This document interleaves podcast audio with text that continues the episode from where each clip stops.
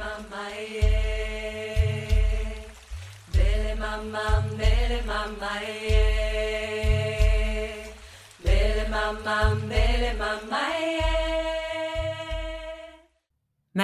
d'ailleurs, bienvenue sur mon podcast. Je suis Marion, j'ai 32 ans et je suis maman d'un merveilleux petit garçon de 2 ans qui se prénomme Nathan. Parce que la maternité est plurielle et universelle, Mama, c'est le rendez-vous des mamans du monde. Ici, on ouvre son regard sur la maternité, sa maternité. On tend à faire connaître cette vision de la maternité à la fois avant-gardiste tout autant qu'ancestrale. On se donne la liberté de penser sa maternité autrement, différemment. Parce que Mama le podcast, c'est un appel à incarner sa maternité en s'inspirant, se nourrissant des histoires, des us et coutumes, des traditions des mamans d'ici et d'ailleurs.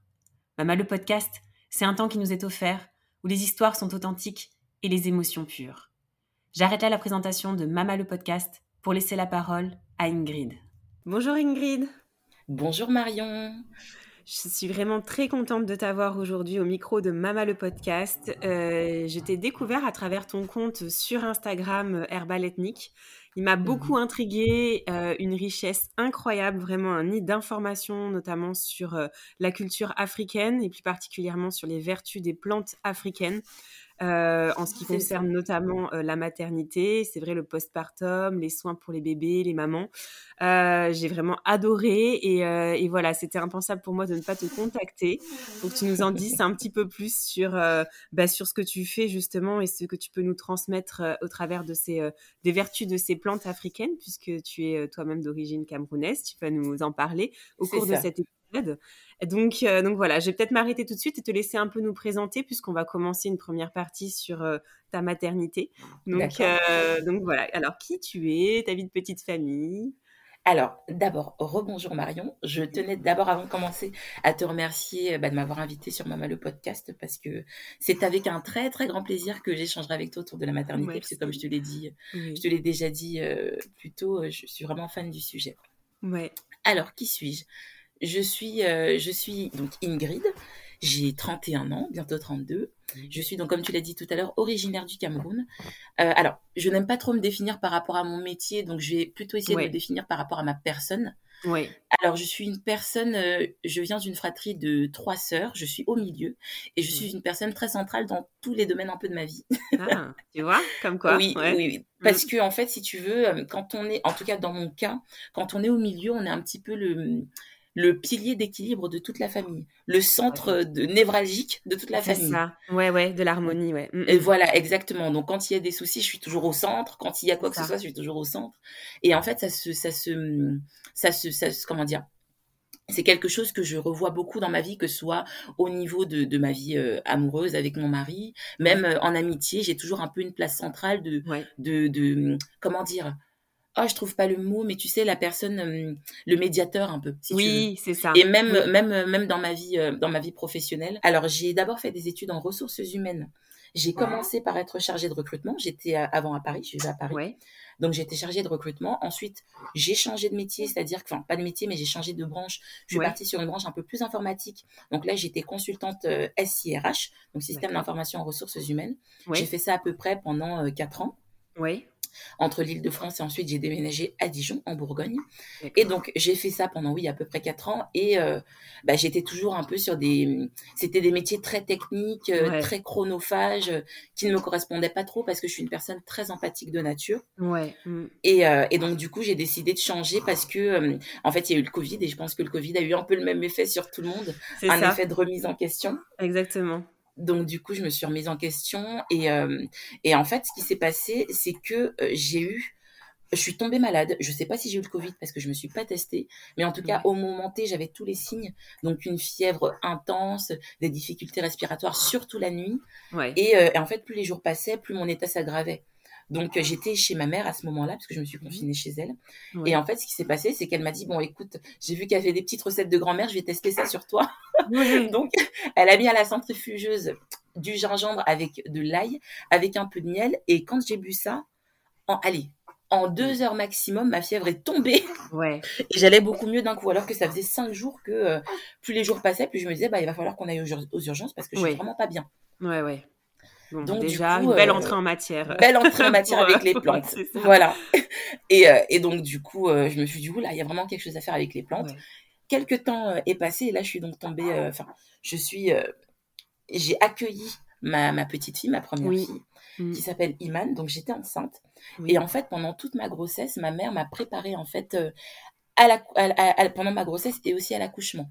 Par rapport en fait à tous les enseignements qu'elle a eu elle avec sa mère, donc ma grand-mère, et aussi mmh. sa grand-mère, donc mon arrière-grand-mère. Ouais, donc, donc vraiment une transmission de génération en génération. Exactement. Il y a vraiment mmh. eu une transmission. Elle me disait à partir de trois mois, tu fais ceci, à partir de six mois, tu fais cela. Donc, en fait, pour vous donner un exemple marquant, euh, donc chez nous, en fait, on fait ce qu'on appelle une purge à l'hibiscus, c'est-à-dire avec des feuilles d'hibiscus. Mmh. Et en fait, cette purge, elle a pour objectif de faire en sorte que, comme dit ma mère, que tu accouches comme une chèvre. C'est-à-dire que tu accouches super facilement, quoi. C'est ça. Et, euh, et, donc, en fait, euh, elle, m'expliquait que, par exemple, à partir de six mois, je commence à me faire une purge par mois. Désolée pour les, non, bien sûr. Oui, oui, il n'y a pas de souci. Donc, à partir de six mois, euh, on fait une purge par mois. Et à partir du huitième mois, une toutes les deux semaines. Et, euh, et pareil, le, dernier mois, donc le neuvième mois, une toutes les deux semaines. Et quand le travail commence, faire une dernière purge, mais cette fois-ci à l'eau. D'accord. Et ça consiste en quoi concrètement, cette purge? Alors, concrètement, cette purge, en fait, tu prends des feuilles d'hibiscus. Attention, ce n'est pas l'hibiscus sabdarifa, c'est-à-dire l'hibiscus euh, dont on, boit l'infusion des fleurs rouges. C'est plutôt une... Alors, je connais pas exactement le, terme botanique, mais c'est l'hibiscus qu'on voit le plus facilement en général. On voit un peu quand tu te promènes dans le sud, cet hibiscus, il est un petit peu partout. Et en fait, tu prends ces feuilles, et dans ces feuilles, il y a un mucilage, c'est-à-dire que c'est il y a une c'est gluant, un peu comme le gombo, par exemple. Ok, je vois, ouais. Et en fait, tu prends ces feuilles que tu mets dans l'eau, tu les frottes, les frottes, les frottes, les frottes. Et donc, au bout d'un moment, le mucilage va sortir dans l'eau. Tu filtres l'eau pour enlever les feuilles et récupérer uniquement l'eau euh, gluante, mucilagineuse. Et tu te purges, c'est-à-dire que tu prends une poire à lavement avec ça. Tu prends une poire à lavement, tu mets l'eau euh, de, de, des feuilles d'hibiscus dedans et tu les mets dans ton rectum. C'est ça. C'est pas très euh, sexy, non, mais, complètement. Ouais. Bah, c'est tu les mets dans ton chez nous, français, ça. oui. hein, mais bon, il y en a eu d'autres sujets aussi euh, au micro de Maman le podcast qui, à mon avis, ont dû un petit peu donner des frissons. Mais, mais, mais ouais, non, non, c'est tout à fait normal. donc voilà, donc tu mets dans ton rectum. donc l'objectif, c'est de, c'est donc de, de, nettoyer le rectum. Et en fait, ce que moi j'ai appris avec mes recherches par rapport à la balatnique et, et, la formation aussi en phytothérapie que j'ai faite, c'est que euh, en fait, dans les mucilages, à partir du moment où les mucilages sont en contact avec le système digestif et le, le, le, le, le, je, je perds mes mots, mais le rectum, le gros intestin et le rectum, en fait, ça, comment dire, il y a une réaction chimique qui fait que ça, comment te dire, si tu veux, ça libère des acides aminés qui permettent la régénération de ce gros intestin et du rectum. D'accord. Donc, du coup, pour revenir à, mon, euh, à ma petite histoire, donc ma mère m'a préparé à mon accouchement. Et donc, au moment de mon accouchement, moi, je voulais un accouchement euh, sans péridurale. Donc, euh, j'ai accouché donc à l'hôpital de Dijon. Et en fait, ce qui se passe, c'est que j'ai eu une hyperthyroïdie. Et quand j'ai fait mes prises de sang, en fait, pour, pour le dosage de la, de la péridurale qui est obligatoire, le médecin m'a dit, je suis désolée, mais dans votre cas, la péridurale est obligatoire parce que si on a un souci, vous, vous avez un haut risque de mortalité maternelle. C'est-à-dire que si si je dois me faire intuber, euh, ce sera très difficile. Voilà. C'est bien, t'étais bien confiante. C'est ça, exactement. C'est waouh.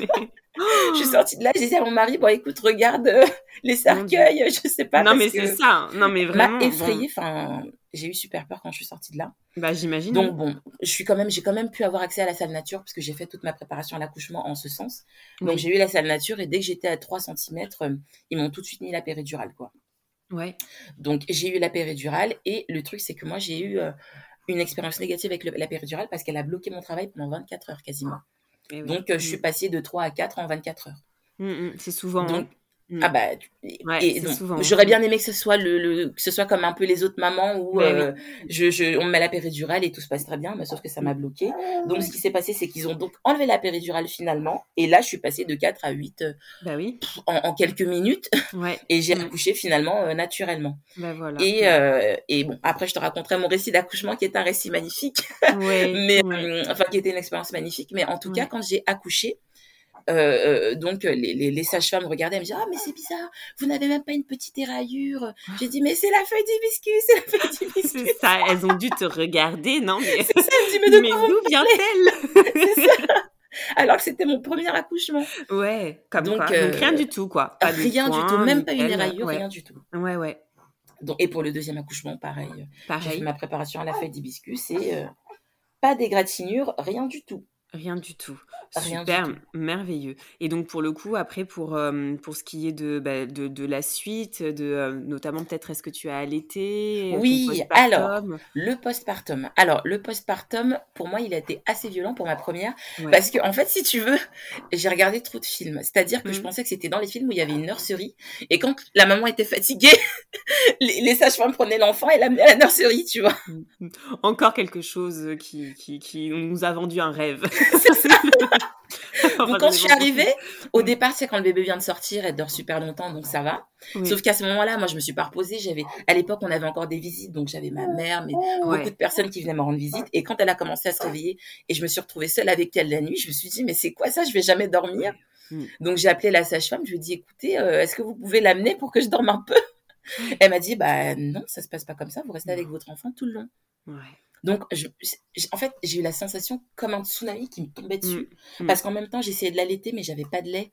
Et elle me disait toujours, oui, mais le colostrum euh, est très nourrissant. Mais j'avais super mal. La petite arrêtait pas de pleurer parce qu'elle avait faim. Ouais. Et je leur ai demandé un petit complément, mais Dieu merci, elles, elles, elles ont refusé en fait ce complément. Parce qu'elles m'ont dit non, tenez bon. Elles- je pense qu'elles avaient peur en fait que je, je ne tienne pas mon allaitement. C'est ça. Mm. Et, et donc, j'ai appelé ma mère euh, à 4 heures du matin. euh, Viens me sauver, j'en peux plus, j'ai super mal au sein. La petite, il y a rien qui sort et tout. Donc, ma mère arrive avec son artillerie lourde. C'est-à-dire qu'en fait, chez nous, on a, quand une euh, femme doit allaiter, on dit que ce qui fait monter le lait, c'est le chaud. Et notamment Oui. le lait chaud. Donc, Oui. le lait, mais chaud, chaud, chaud, presque, presque brûlant. hein. Ouais. Donc, en fait, dedans, ce qu'on met, c'est qu'on met des, euh, des feuilles de citronnelle. Parce que les la citronnelle, en fait, a un effet calmant. Et pour que le lait monte, il faut que ton, ton système nerveux soit calme. Bien Oui. évidemment, il y a toute la prolactine qui doit s'activer. Enfin, tout, tout, tout ce système-là. Mm. Mais en fait, la feuille de citronnelle et le lait chaud combinés ont cet effet qui, qui, qui booste, en fait, la montée de lait. Plus aussi euh, une bouillie qu'on a chez nous, qui est une bouillie de maïs.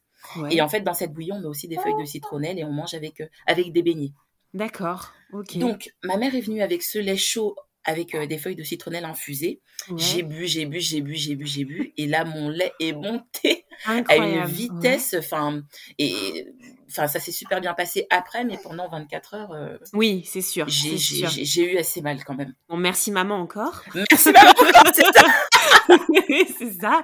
Vous Et j'avais aussi prévu quand même même le maman. coup. euh, j'avais prévu le coup. En fait, j'avais acheté des tisanes euh, allaitement de la Oui. marque Velleda. Oui. euh, qui sont qui est très bien hein, mais j'avais pas Oui. conscience en fait de ce que moi je me prenais une petite infusion euh, je buvais Mhm. comme ça je pensais que le lait allait sortir ma mère elle m'a dit non c'est du sport faut y aller C'est ça, ouais. Ouais, ouais. donc du coup j'ai bu pas mal d'infusions plus le lait et euh, le, le soir ouais, vers 20h j'avais plein de lait plein de lait et- Et ton allaitement, pour le coup, a duré combien de temps pour ta première? Alors mon allaitement a duré un an et dix mois presque deux ans Ouais, c'est beau. Ouais, Oui, ouais. oui, je voulais Sans aucune autre complication. Ah non ça s'est super Ouais. bien passé après tout le long euh, ça s'est vraiment très très bien passé Ok. Euh, j'ai vraiment j'ai que des bons souvenirs de mon allaitement. Vers la fin, je voulais allaiter le plus longtemps possible, mais j'ai arrêté parce que j'en pouvais plus en fait, hein, tout Fatiguée, simplement. ouais. C'est vraiment euh, quand il y avait un souci, c'était toujours maman, maman, maman. Oui. La nuit, bah du coup, donc je, je reviens sur le sujet, mais Ouais. on a fait du cododo avec ma fille, Oui. du fait que je l'allaitais. Et au départ, ça me dérangeait pas du tout parce que si tu veux, au départ, toujours les fausses croyances, je, l'ai- je lui ai fait une petite chambre euh, avec un petit lit, euh, tu vois. Et Mm. je pensais que j'allais pouvoir la poser dans le lit et qu'elle allait me, qu'elle allait me regarder en souriant et puis s'endormir, tu vois. C'est ça. Donc euh, moi au départ, euh, je l'ai mise dans sa chambre et toujours ma mère, ma bonne fée qui me disait mais pourquoi tu fais une chambre pour ta fille? Je dis bah il faut bien qu'elle ait sa chambre. Ouais, Elle me dit oh ça c'est vous les enfants d'aujourd'hui, mets le lit dans ta chambre. c'est ça. Je dis oui Mm. bon écoute. Ça, c'est les trucs des grands-mères. Moi, je la mets dans sa chambre. Mm. Donc, je la mets dans sa chambre et, euh, à ma grande surprise, elle hurle quand je la laisse toute seule. Ah oui. Donc du coup, euh, j'ai écouté finalement les conseils de ma mère. Je l'ai Ouais. ramené dans ma chambre et euh, et euh, bah au bout d'un moment, en fait, j'en avais marre de me lever tout le temps la nuit parce que quand t'allaites, t'as pas la possibilité de relayer le, le, biberon au Mm. papa. Non, non, Donc non. du coup, je l'ai Mm. prise et ce que je faisais, c'est que je la mettais la première partie de la nuit dans son berceau Ouais. et après dans la nuit, je la portais, je la mettais au sein et on se couchait et on dormait. Et donc du coup, on a fait du cododo pendant deux ans. Enfin, je dis ça. Elle a quatre ans aujourd'hui et on fait toujours quasiment du cododo. c'est ça. Donc-. Ça Donc du coup, euh, on le vit super bien, hein, tu Oui. vois. Enfin, c'est pas quelque chose. On se dit oh c'est pas possible, il faut qu'elle dorme dans sa chambre. Exactement, ouais. Mm, mm. Donc non, elle a quasiment 4 ans. On essaye de l'habituer à s'endormir toute seule dans sa chambre. Ouais. C'est pas facile, mais Ouais. euh, mais en fait, euh, si tu veux, chez nous, notamment au Cameroun et c'est un Ouais. peu le cas partout en Afrique, Ouais. les parents font du cododo avec leurs enfants très Oui. longtemps. Bon, Mm. bien sûr, ça se fait par manque de moyens parce que tout le monde n'a pas la possibilité de mettre son enfant dans une deuxième chambre. Mais c'est aussi quelque Mm. chose de très culturel parce que chez nous, Mm. les enfants, on les materne le plus longtemps possible. Parce Ouais. qu'en fait, il faut remplir leur réservoir affectif. En Mm. tout cas, c'est ce que j'ai toujours appris et c'est ce que je fais avec mes enfants. Mm. Il faut remplir leur, euh, leur réservoir affectif pour que plus tard, quand ils seront plus Mm. grands, qu'ils soient vraiment armés et qu'ils se sentent euh, pleins fait. émotionnellement. Mm, Voilà, mm, qu'ils se mm, sentent sécures, mm, exactement. Donc du coup, moi, mes enfants, je les materne à fond. Après, attention, ça veut pas dire que euh, quand ça va pas, je leur mets pas de limite. euh, Bah, je, sais être, euh, voilà, je sais être une maman juste, mais je, je materne euh, Bien sans sûr. limite, quoi. L'un ne va pas sans l'autre. hein. C'est vrai que des fois, on tombe Exactement. un peu dans le panneau en disant maternage, maternage, mais en fait, euh, ça ne veut pas dire qu'on est, euh, Ça veut pas dire qu'on est euh, bébé est, faire tout ce qu'il sans veut. border, elle peut- sans, c'est bien sûr, c'est ça. Exactement. Ouais, ouais, Mais, ouais, mais je trouve que c'était quand même assez difficile parce que vivre dans une société où les enfants, en fait, quand on les materne, c'est comme si on les élève mal. Tu vois, comme si on les éduque mal. Moi, je sais que quand euh, ma première, quand elle pleurait, que je, je- j'allais tout de suite la porter, on me disait, oh, Mm. mais arrête, tu vas mal l'habituer, il faut la laisser pleurer. Enfin, et j'ai essayé, hein, parce que j'ai Mm. euh, une amie qui me disait, oh, tante, moi, ce que j'avais fait, bah, la fameuse technique des 5, 10, 15 minutes. Oui. Oui. Elle me disait, bah, tu la laisses, si c'est trop dur pour toi, tu sors de l'appart. je dis, C'est bon, incroyable. Non, mais oui, non, mais enfin. non, mais. Ouais, et j'ai essayé, j'ai essayé, et la petite, elle pleurait tellement qu'elle en avait des spasmes. Je me suis dit, mais C'est impossible. c'est c'est impossible. C'est de la. Mm, mm, mm. Enfin, moi, c'est comme si je la maltraitais, en fait. Ouais, mais on en passe Non. tous. Enfin, j'ai l'impression qu'on passe tous un peu dans cette, par cette période-là, c'est notamment pour le premier enfant, de, Oui. parce qu'en fait, au final, c'est, on écoute notre cœur, mais c'est C'est- la société et c'est les, les, les personnes qui nous entourent qui viennent nous polluer un petit peu de tout ça et, euh, et au final nous, nous désaxer de, cette, de ce chemin et de cette route qui est la voie du cœur. Et si on la suivrait, ben, on n'aurait pas euh, en plus tout ça, parce qu'on en a déjà suffisamment quand on est en postpartum, si on n'aurait pas en ça. plus tout ça euh, sur nos épaules. quoi. Mais, euh, ça. mais c'est ouais, c'est triste d'être d'être à ce point en tout cas impacté par par cette société là. C'est vrai, c'est Mm. vrai, exactement. Bon, Mm. moi, finalement, bon, ça a été parce que bon, j'ai accepté que j'avais mon fonctionnement et quand j'ai commencé à me renseigner un peu sur Internet, je me suis rendu compte qu'il y avait Mm. beaucoup de mamans, en fait, qui maternaient aussi beaucoup leurs Mm. enfants et, Ouais. et, et, et puis, bah, du coup, je me suis laissée aller. Et puis, voilà comment ça se passe avec Ouais. ma fille jusqu'aujourd'hui? Donc, s'il y a des mamans dans mon cas qui ont des filles de 4 ans, même 6 ans, euh, qui viennent toujours dormir avec elles, Ouais. qu'elles se déculpabilisent parce que, enfin, moi, je le vis très bien et Ouais. ma fille, tant qu'elle aura besoin de venir nous retrouver en pleine nuit, et, et- Mm. et, ben, on va l'accueillir, qu'elle se, on va l'accueillir. C'est ça, mais je pense qu'il y en a beaucoup, mais il y en a beaucoup aussi qui ne le disent pas. Qui par ne le disent pas. du jugement, toujours et encore. C'est ça. Mm, mm, mm. Exactement. Alors maintenant, euh, je te raconte rapidement mon deuxième accouchement. La parce que j'ai eu deuxième, ouais. deuxième fille il y a 4 Mm. mois. Enfin, elle Il y a a pas 4 longtemps. mois aujourd'hui. Ouais. Et donc, euh, ma deuxième grossesse s'est vraiment très bien passée. J'ai eu une grossesse vraiment euh, calme. C'est-à-dire que je suis allée au boulot, j'ai jamais eu un seul, un, un seul arrêt maladie. J'ai pu aller jusqu'au jusqu'au huitième mois au boulot. Enfin bref, je voulais même repousser mon départ en congé maternité, mais mais bon, finalement, euh, je suis partie euh, à, à temps.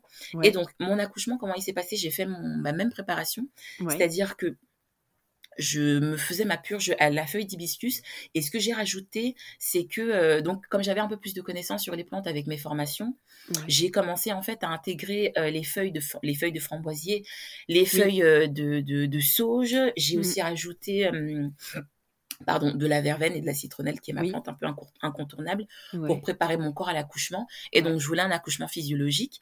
Donc, comme j'ai déménagé, j'habite maintenant dans le sud, j'habite à Nice. Ouais. Donc, euh, je suis allée accoucher à l'hôpital de Grasse, qui est un hôpital très physio, très axé sur la physiologie. Et, euh, et donc, du coup, j'arrive. J'ai, j'avais, j'ai eu des, j'ai commencé à avoir des contractions, parce que moi, j'ai un travail long. Oui. J'ai commencé à avoir des contractions, donc depuis à peu près 24 heures, mais j'avais des contractions euh, une fois toutes les 10 minutes, mais ça s'intensifiait. Donc je suis allée à la, à la maternité, ils m'ont dit, ah mais vous êtes qu'à à 3. Je dis, bon d'accord, non, à 2, pardon. Ouais. Ah oui. Donc du coup, obligée de rentrer, Ouais. un peu dégoûtée. Et euh, là, j'ai vou- voulu tenir le plus longtemps possible, le plus longtemps possible. Euh, j'ai tenu à peu près jusqu'à 3 heures du matin, où là, j'avais des contractions toutes les minutes à peu près, Ouais. depuis euh, 4 heures. Mhm. Donc quand j'arrive à la maternité, elles me disent que je suis jusqu'à 4, jusqu'à jusqu'à 4, enfin... J'ai commencé à pleurer. J'aurais dit non mais c'est pas possible, ça fait 48 heures que j'ai des contractions, j'en peux Ouais, plus. ouais, fatigant. Et Mm. et j'étais dans la fameuse phase de désespérance Désespérant, ouais. Mm. j'en pouvais plus. Enfin, Ouais. euh, j'ai commencé à pleurer. Je tenais la, la, la sage-femme. Je dis, Madame, sauvez-moi, mettez-moi la péridurale, faites quelque chose. C'est ça. Et elle me dit, mais vous êtes sûre? Je dis, mais bien sûr que je suis sûre. Quelle question. C'est ça. Donc, du coup, on m'a mis la péridurale. Mis la péri. Oui, mais j'en pouvais plus. Ah. Je me- mais j'étais vraiment, je me disais, mais je vais mourir, c'est pas possible. Ouais, ouais, ouais. Et donc, Je du vois. coup, on m'a mis la péridurale, alors que j'en avais un très mauvais souvenir. Et là, ma péridurale s'est très bien passée. En une heure, j'étais déjà à 9 cm. Ah. Avec la péridurale, hein. je suis passée de 4 Oui. à 9 cm. Ouais. en une heure. Et la sage-femme me disait, mais vous voyez, si vous aviez tenu, vous auriez accouché dans l'heure. J'ai dit, non, mais c'est vrai, j'aurais dû tenir, mais j'étais tellement terrassée Bien par la douleur que euh, Mm. je pouvais plus, quoi. Bien sûr. Et donc, du coup, j'ai accouché ma fille avec péridurale et ça s'est super bien passé. Elle est sortie en une poussée. J'ai poussé bien. une fois, elle était déjà dehors. Ah là, ça, c'est un rêve, ça. Ah ouais, c'est vraiment, comme tu dis, un rêve, quoi. Et bah, pareil, euh, jusqu'aujourd'hui, elle a 4 mois et ce bébé, c'est un amour. C'est, ouais. elle pleure très peu, elle fait des Ouais. sourires tout le temps. Enfin, c'est un amour, quoi. Ouais. Et tu l'allaites aussi. Et je l'allaite aussi. Mm. L'allaitement. Alors pour cet allaitement, c'est un peu différent de la première parce que je savais qu'il fallait se préparer. Donc Oui. je pense que je me suis fait avoir parce que quand tu as trop de connaissances sur un sujet, Mm. tu as tendance à vouloir un peu tout contrôler et, et ne Mm. pas laisser l'instinct euh, se, se faire. Vrai. Donc du coup, j'ai voulu tout contrôler et j'ai eu des crevasses, chose que je n'ai pas eu Mm. pour la première. Ouais. Donc euh, j'ai même failli abandonner. J'avais Ouais, tellement mal. Mm. C'était euh, donc du coup, bah, les sages-femmes m'ont même donné un, un petit complément, chose que je n'ai pas eu pour la première parce que. J'arrivais vraiment pas, c'était très douloureux. Et Ouais. j'ai, euh, on m'a donné euh, l'idée de des bouts de sein que je ne Oui. connaissais pas en silicone. Oui. Et les bouts de sein m'ont sauvé la vie. Enfin, ça, ça a sauvé Ouais. la vie de, de mon allaitement. De l'allaitement, ouais. Ouais, ouais. Ah, ça, c'est Donc, du- douloureux, ouais. Mm, mm. Ah ouais, ouais, les crevasses, pff, oh là là, c'est vraiment. c'est très douloureux. Donc du coup, j'ai j'ai mis les bouts de sein et puis après ça s'est très bien passé. Et au niveau de ton, de ton postpartum, sur euh, toi, en tant que naissance de, de ce passage de la femme à la mère, mère à la Oui. femme, euh, Mm. comment, tu, euh, comment tu les as traversés, euh, ces deux passages? D'ailleurs, tu es encore en train de traverser le Oui, je suis en deuxième. plein dedans. en plein dedans.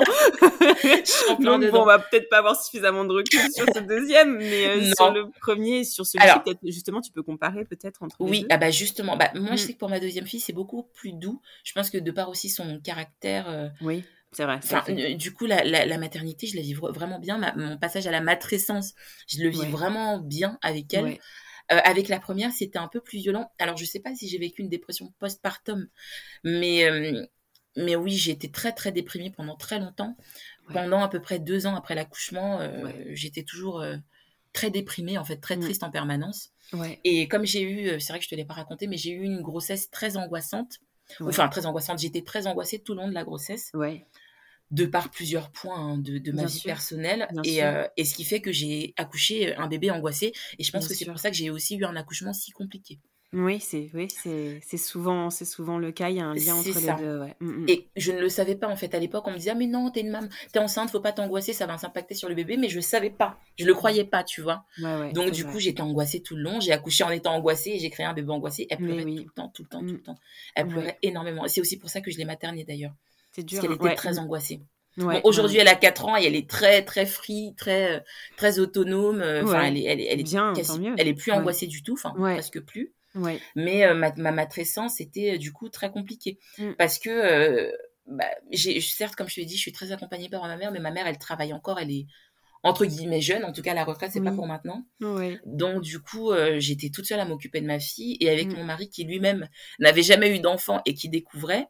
Mm. bah, il est, on est un peu tombé dans, dans ce schéma euh, où c'est la femme qui fait tout, quoi. Ouais, ouais, ouais, tout à Même s'il était plein de volonté, mais lui, euh, Bien la sûr. nuit, il avait besoin de dormir. Et en plus, comme j'allaitais, c'était la facilité. Oh, elle pleure, mais elle a au sein. Alors ça. que parfois, elle voulait pas Mm. téter, tu vois. Mm. Donc, euh, donc ouais, la, la première, euh, la première matrescence, très compliquée. Ouais, et puis l'aventure de la parentalité aussi, hein, devenir Voilà. aussi. Hein. C'est, Exactement. ça a un impact et ça a une place aussi entière dans, dans notre postpartum.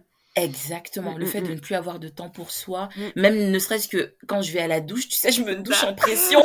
Mais oui, c'est ça. je suis tout le temps en train de tendre l'oreille pour voir si elle est pas en train de pleurer. Enfin, Ouais, tu sais, ouais, il ouais. avait aucun moment de, de relâchement en fait. Et, et moi, je l'ai, je l'ai vraiment, je l'ai pas bien vécu. Je l'avoue. Non, non, mais c'est dur. Hein. C'est... Puis c'est bien de le dire aussi. Et puis d'avoir cette vision-là aussi sur, euh, sur, euh, sur l'impact aussi. euh, tu vois, c'est important de l'impact de notre angoisse pendant la grossesse sur l'enfant. Sur, C'est vrai. C'est, c'est hyper important. Et en plus, souvent, quand on fait ce travail-là, effectivement, on voit souvent des liens entre les deux. C'est vrai, exactement. Ouais, Donc ouais. du coup, et je, je le constate d'autant plus qu'avec ma deuxième fille, j'ai fait l'inverse, c'est-à-dire pendant ma grossesse, j'ai décidé que j'étais no stress, no Mm. stress, no stress. Peu importe la source d'angoisse qui arrivait, j'essayais de le prendre différemment. Ouais, Et euh, résultat, j'ai un bébé euh, pas stressé du tout, pas angoissé mieux, du tout. euh. tant mieux. Ouais, donc il y ouais. a vraiment, il y a vraiment une incidence. Deux enfants différents et Deux deux enfants différents, ouais. différentes. Tu vois, C'est Exactement. intéressant. Ouais, Ouais. ouais, ouais. Et donc tout ça, ça t'a amené à la création de Herbal Ethnic ou, tu l'avais Oui. déjà créé avant Je l'ai euh, créé avant. Alors Herbal Ah. Ethnique, je l'ai créé quand j'étais enceinte de ma première fille. D'accord. au moment de euh, bah, des, des feuilles d'hibiscus en fait quand j'ai vu que les feuilles d'hibiscus fonctionnaient sur moi avant mon accouchement hein.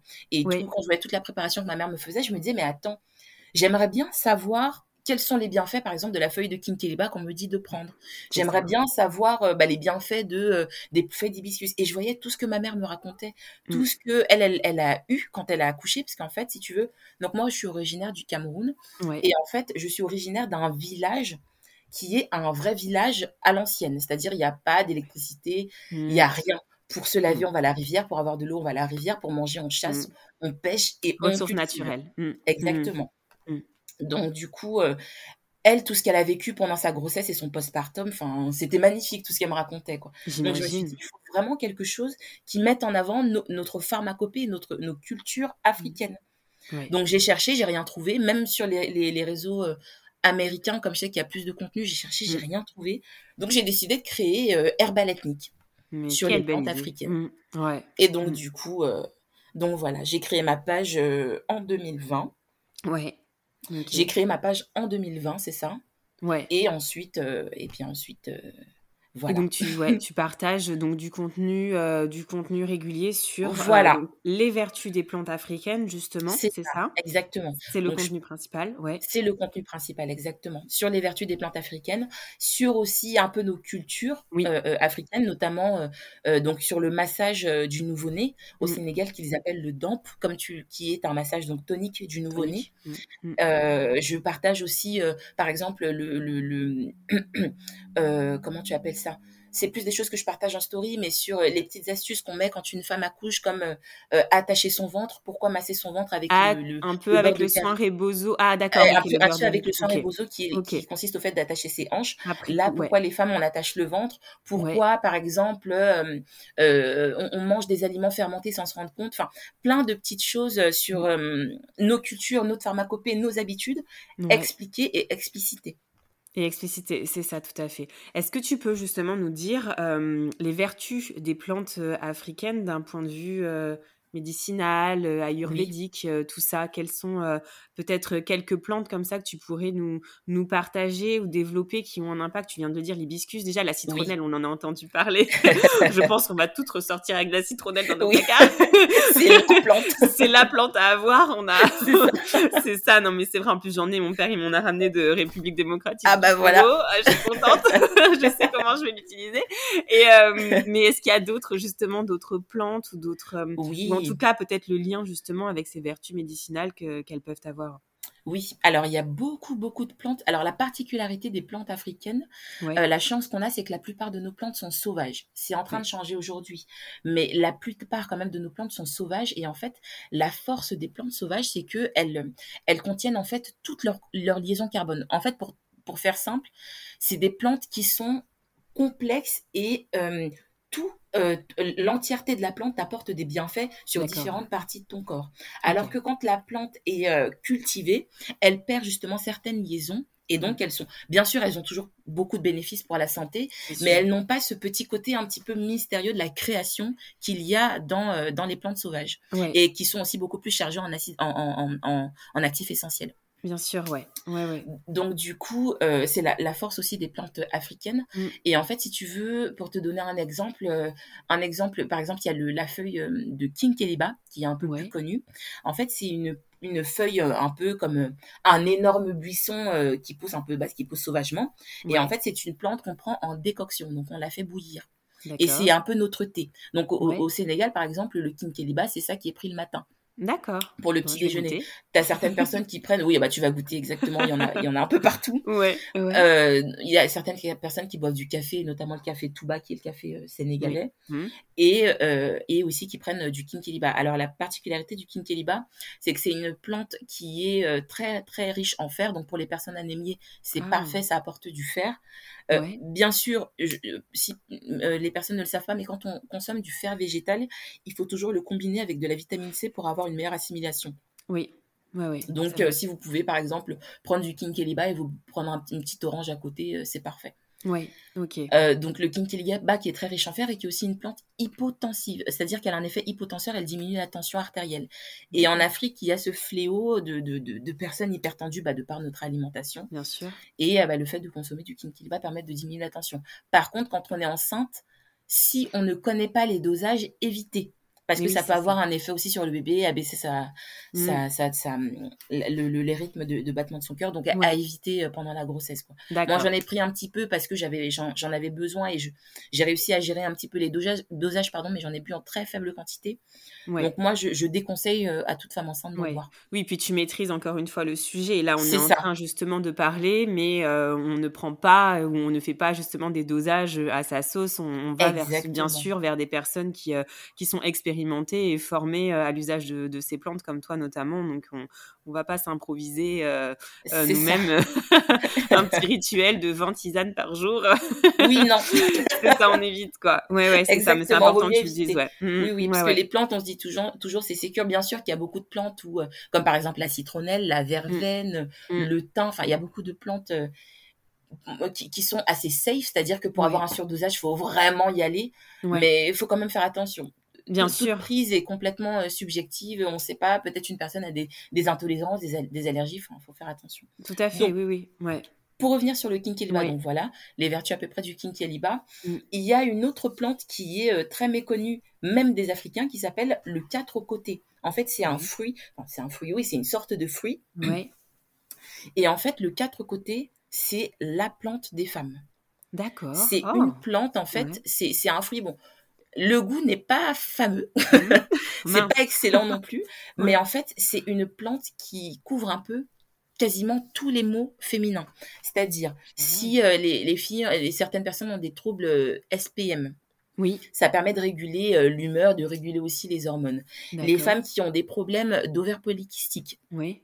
Avec une bonne, une bonne alimentation, ça permet de nécroser les, les, les, les fibromes et les, les, les kystes qu'il y a dans les ovaires. Et pour, dans certains cas, même les faire disparaître. Les femmes qui ont les trompes bouchées, j'ai eu deux témoignages de femmes qui ont pris, euh, je, je les ai même publiés, j'en ai publié un sur Ah oui. euh, Herbal Ouais. Une Ouais. femme qui avait les trompes bouchées, qui a changé d'alimentation, qui a consommé de, de, de- du fruit quatre côtés deux fois par jour pendant sept mois, ses trompes se sont débouchées. Incroyable. Donc, Ok, il- ouais. il- en fait, si tu veux, c'est vraiment une plante miraculeuse pour les femmes. Ouais. Ouais. Et elle est très, très, très, très, très riche en principes actifs et elle a énormément de bienfaits. J'ai fait tout un post dessus. Alors, le- le- le- le point un trouver peu- où? Alors, hum, elle, elle pousse quasiment principalement en Afrique, hein, Ouais. le, fruit à côté. Alors, sur Internet, je vais pas me lancer des fleurs, mais j'avoue quand Mm. même que depuis que j'en ai parlé, il y a de plus en plus de revendeurs. Donc, Ah, euh, je sais que Mm. par exemple, sur le site Etsy, il y a des vendeurs. Par contre, je, je, je connais pas la qualité, je les ai pas Mais testés. Moi, j'en ouais. vendais, mais pour l'instant, mes ventes sont en stand-by parce que je materne ma petite. Bien sûr. Donc, bah du oui. coup, euh, ça va reprendre. Bon, bah, je vais attendre alors. Mais en tout cas, euh, je- je- j'en vends. Si tout se passe bien, j'espère que les ventes vont, vont ouvrir prochainement. Je peux pas D'accord. donner de date, mais Ouais, bien sûr, bien sûr. Oui, bien sûr. D'accord. Ok, parce que tu Mm. vends donc toi-même aussi euh, Je des, vends moi-même des plantes, exactement. Ok. Donc Herbal Ethnique a été un site où j'ai vendu. Alors, j'ai, eh ben, euh, mes plantes ont un- sont un peu victimes de leur succès parce qu'en général, dès que je les mets en vente, euh, en deux heures, il n'y a plus rien. J'imagine, mais c'est tellement du- rare et peu connu, c'est encore une fois. Enfin, de toute façon, l'Afrique en général, et on se, on va plus vers les plantes peut-être asiatiques ou euh, l'Ayurveda de ce côté-là, mais pas, mais pas africain, c'est vrai. Ouais, ouais. C'est ça. C'est Mm, ça, mm. mais, mais c'est dû au fait aussi que même en Afrique, euh, on a perdu beaucoup de, de nos connaissances, en fait, si Ouais. tu veux. Même les Africains ne connaissent pas les, les richesses qu'il y a chez eux. Donc, Mais oui. il y a tout Mm, un travail à faire là-dessus. Alors qu'à contrario, la- l'Ayurveda, c'est quelque chose qui est très développé. Il y a, il y a même des écoles en. Ayurveda, donc C'est euh, pour Mm, ça que c'est beaucoup plus euh, connu et beaucoup plus utilisé.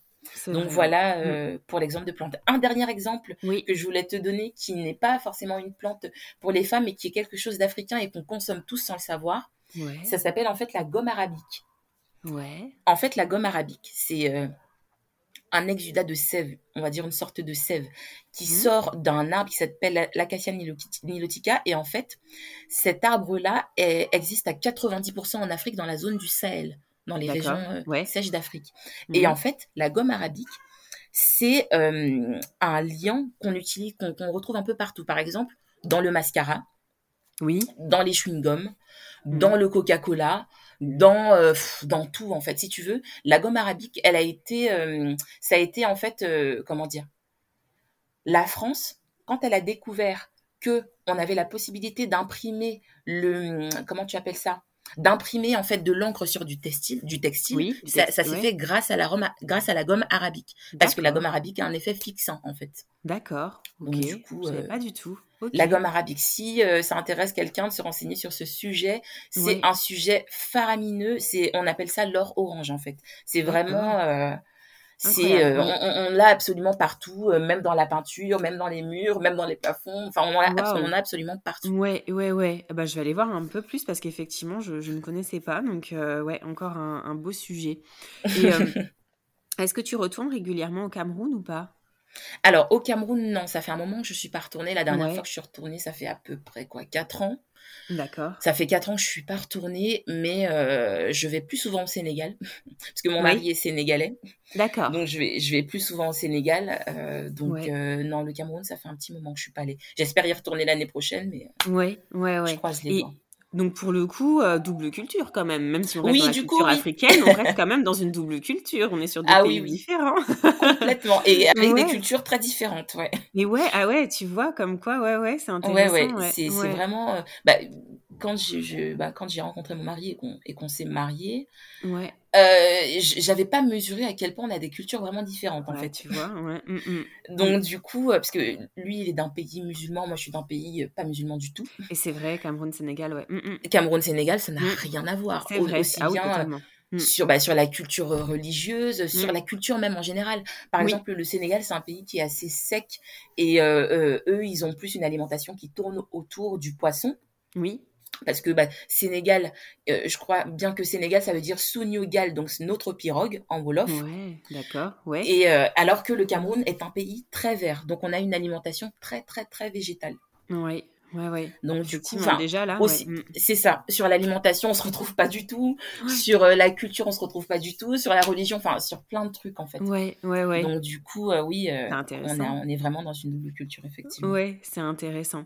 Et donc pour le coup, est-ce que tu, euh, tu aurais quelque chose à nous, à nous partager, une recette pour, ou pour soigner tout simplement les, les maux en postpartum ou pour, Oui. pour les enfants, les bébés? Alors, euh, j'ai une... C'est pas vraiment une recette, c'est une huile en fait, Mm. qui s'appelle l'huile de Tulukuna, avec un Mhm. N, l- euh, l'huile de Tulukuna, en fait, qui est une huile de... C'est un décontractant musculaire. D'accord. Donc, c'est très bien en fait euh, pour soigner les bébés. Je conseille d'attendre un petit peu, quand même, au moins une semaine pour voir si l'enfant ne fait pas des réactions allergiques, on Ouais. sait jamais. hein. Mm. Mais en tout cas, si tout va bien et que le bébé n'a pas de, de problème cutané ou quoi ou qu'est-ce, l'huile de Tulukuna, en fait, utiliser ça pour masser le bébé, ça va décontracter ses muscles qui ont été contractement- complètement contractés pendant 9 mois dans le ventre, décontracter ses muscles et aussi, si tu veux, bon, il y a une petite partie mystique qu'on y croit ou non, Oui. en fait, c'est une plante protectrice, c'est une huile protectrice, le Mm. tulukuna.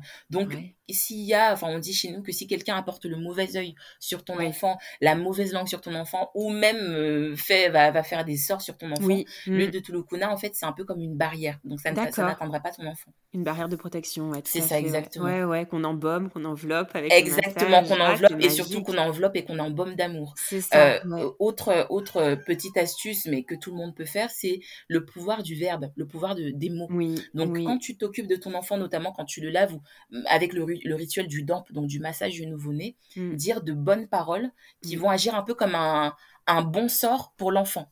Exactement, tout à fait. Donc, ouais. du coup, euh, quand, euh, par exemple, moi, je sais que ce que je fais avec, euh, avec ma dernière, avec l'huile que je lui ai confectionnée, notamment l'huile de l'huile de Tulukuna pour la masser, Ouais. dedans, je, je dis des bonnes paroles. Je t'aime. euh, S'il y a des personnes qui croient, qui ont une religion, elles peuvent dire euh, des, des, des versets de la Bible, du Ouais. Coran, de, de la Torah dedans. Mm, Et mm. en fait, ça va, ça va accentuer le pouvoir de protection sur l'enfant. ça, Ça, c'est pour le ça. côté métaphysique. hein. Ouais, ouais, ouais. Ou même une intention. Ou une euh, intention. C'est ça, ouais. Exactement. Moi, je sais à que par exemple, quand je, je, soigne, je, je, je soigne, quand je masse ma fille, je lui dis Je t'aime, tu es belle, tu es bénie, euh, des choses comme Ouais, ouais, ouais. La puissance du verbe. La puissance du verbe, Ouais, ouais. Et de la palabre, ouais, c'est hyper intéressant. Mm. Et surtout que vous, en Afrique, c'est vrai, c'est la particularité, vous faites des massages toniques ça. aussi. Oui, oui, oui, oui. ça. On fait les massages toniques, exactement. Alors, Oui. pour ceux qui ne connaissent pas, euh, donc ça s'appelle le DAMP au Sénégal, ça peut être très Oui. impressionnant. Pour ça, je sais, tu as publié là-dessus, j'avais relayé. Oui. Oui, oui, ça, peut- ça peut faire peur. Surtout, euh, enfin, ça peut faire peur. Quand c'est ton enfant, tu dis, oula, on le tient par la tête, mon Dieu. oui, oui. Mais euh, en fait, si tu veux, comment dire? Alors, moi, le DAMP, c'est quelque chose que je ne maîtrise pas, je ne sais pas le faire, mais ma belle-mère est une masseuse. D'accord. Donc, euh, quand un nouveau-né naît, en général, euh, tous les enfants de la famille, c'est elle qui les a massés. Ouais. Et en fait, l'objectif, c'est premièrement donc de détendre les muscles du corps. Ouais. De, comme les- quand un enfant est encore tout petit, ses os, ses os sont encore malléables. Mm. Donc, bien le sculpter, qu'il soit fort, que ses muscles soient solides. Il y a toute une manière de faire. hein. C'est vraiment Ouais. tout un art. Et Ah la, oui, la- masseuse sait bien expliquer pourquoi elle tire le bras comme ça, pourquoi elle le met devant, pourquoi elle le met derrière, etc. Il y a Mm, toute une signification. Et en fait, l'objectif, donc, c'est de détendre, comme je te dis, les, les, les, les muscles et les os. Et sur la partie euh, plus métaphysique, on va dire, ou plutôt émotionnelle, ça permet à l'enfant, en fait, de prendre conscience de son corps Oui. et de de- d'ancrer, en fait, l'esprit dans le corps. Tu ça. vois? Parce Mm. qu'on dit souvent que quand un bébé vient de naître, il est entre les deux mondes encore. Oui, totalement. Mm. Donc, pour qu'il atterrisse vraiment sur Terre, il Mm. faut le masser. Et c'est pour ça que parfois, comme tu dis, ce massage est tonique Mm. pour qu'il prenne conscience, en fait, que maintenant, il est dans une, dans une chair, dans un corps terrestre. C'est ça. Qu'il l'incarne pleinement et Qu'il pleinement. Et qu'il s'ancre bien sur, euh, sur Terre. Tout à fait, ouais. Exactement. Mm, Et c'est pour ça que euh, beaucoup d'enfants, souvent, qui ont été massés, Ouais, c'est des gens qui ont vraiment les pieds sur terre et qui savent vraiment où ils sont. c'est ça, c'est vrai. Parce qu'il y a eu tout ce rituel de passation euh, qui a été fait. Hyper intéressant, ouais, ouais. En plus, avec l'huile, c'est euh, c'est c'est superbe, c'est magique. C'est ça. Ouais, ouais, ouais. Mais écoute, en tout cas, Ingrid, je sais pas si tu avais quelque chose d'autre à, à nous, à nous développer ou si tu souhaitais nous dire euh, quelque chose d'autre euh, en, en lien avec Herbal Ethnique ou autre chose. Alors, en lien avec Herbal Ethnique, euh, la seule chose que je voulais dire, c'est Mm. Oui, si vous êtes intéressé par les plantes africaines, n'hésitez pas à suivre Bah oui. ma page et bien sûr à- rester à l'affût des, des prochaines ventes. Pour l'instant, je suis un petit peu calme parce que je prépare du contenu pour ne pas revenir et redisparaître et aussi parce que je profite aussi pour, euh, de ma fille. hein, Bien sûr. Oui. Donc euh, voilà. Et Parce chose. qu'on peut dire Oui. aussi, si, pardon, je peux me permettre de te Ah couper, oui, c'est qu'il y a, y, y des plantes, mais il y a, des rituels en lien avec Il y a les plantes. rituels en lien avec voilà, les plantes, c'est ça. Et des rituels aussi comme le chant de l'eau. Enfin, c'est vraiment tout un partage autour de la culture africaine hyper Exactement. riche et intéressant. Voilà, c'est c'est pour ça que je me permets. c'est vraiment large en fait ce que, ce que tu. Enfin, c'est basé bien sûr sur les plantes, mais vraiment on est entouré et enveloppé par la culture africaine et c'est extrêmement enrichissant de, de, de, de suivre tout ça en tout cas. Ah bah merci. En tout cas, Ouais, merci de, ouais, ouais. de mettre l'accent dessus. Donc oui, c'est c'est exactement ça que je fais sur ma page. Et autre chose que je voulais partager un peu comme le mot de la fin, Oui, c'est vraiment euh, à toutes les mamans Mm. de, de, de ne pas avoir peur d'écouter son instinct intérieur. Mm. Moi, je, je pense que nous, les femmes, on a vraiment, euh, bien sûr que les hommes ont aussi toute leur part de puissance, mais nous, les femmes, on, on a, euh, on est très mystique de nature, même sans le savoir. oui. Donc même, je, je parle pas forcément euh, d'ésotérisme ou Mm, autre, mm, mm. mais avoir confiance en soi, ne pas avoir peur d'écouter son petit côté un peu mystique, son petit côté un peu divin, et, et le laisser en fait s'épanouir sur nos enfants. Ne pas oublier que l'épanouissement de l'enfant dépend quasiment à 100% de nous. Exactement. Ton état mental, ta santé mentale va définir la santé mentale de ton enfant. Tout à fait. Mm, mm. Donc du coup, prendre soin de soi à fond, à fond, à fond, à fond, Mm, c'est et ça. surtout écouter notre instinct. Mm. Vraiment écouter notre instinct. Tous les enfants sont différents. Si toi tu sens que ton enfant, euh, je sais pas, il a besoin d'être porté un peu sur le côté, euh, dans ta manière d'allaiter, tu vas plutôt allaiter peut-être un petit peu avec le- la position du ballon de rugby. Il n'y a pas de bonne ou de mauvaise chose. Tant que c'est bon pour toi et ton enfant, c'est ok. C'est ok. C'est ça. On le répétera jamais assez. C'est ça, exactement. Merci encore Ingrid. Non mais c'est vrai, il Bah, faut écoute. vraiment que ça rentre comme un mantra. C'est ça. dise. enfin quoi que ce soit, mais euh, mais non c'est hyper hyper important. Et euh, et puis il faut écouter aussi euh, les, les les les recommandations d'Ingrid sur sa page. non mais vraiment vraiment merci beaucoup. En tout cas tu nous avais voyagé aussi, tu nous as appris énormément de choses et puis Ah, euh, et puis en suivant ton compte on apprend tout le temps tout le temps tout le temps. En tout cas, d'autant plus quand on n'est pas bercé par la culture euh, africaine, mais tu l'as dit aussi, puisque en Afrique aussi, ça se perd euh, aussi.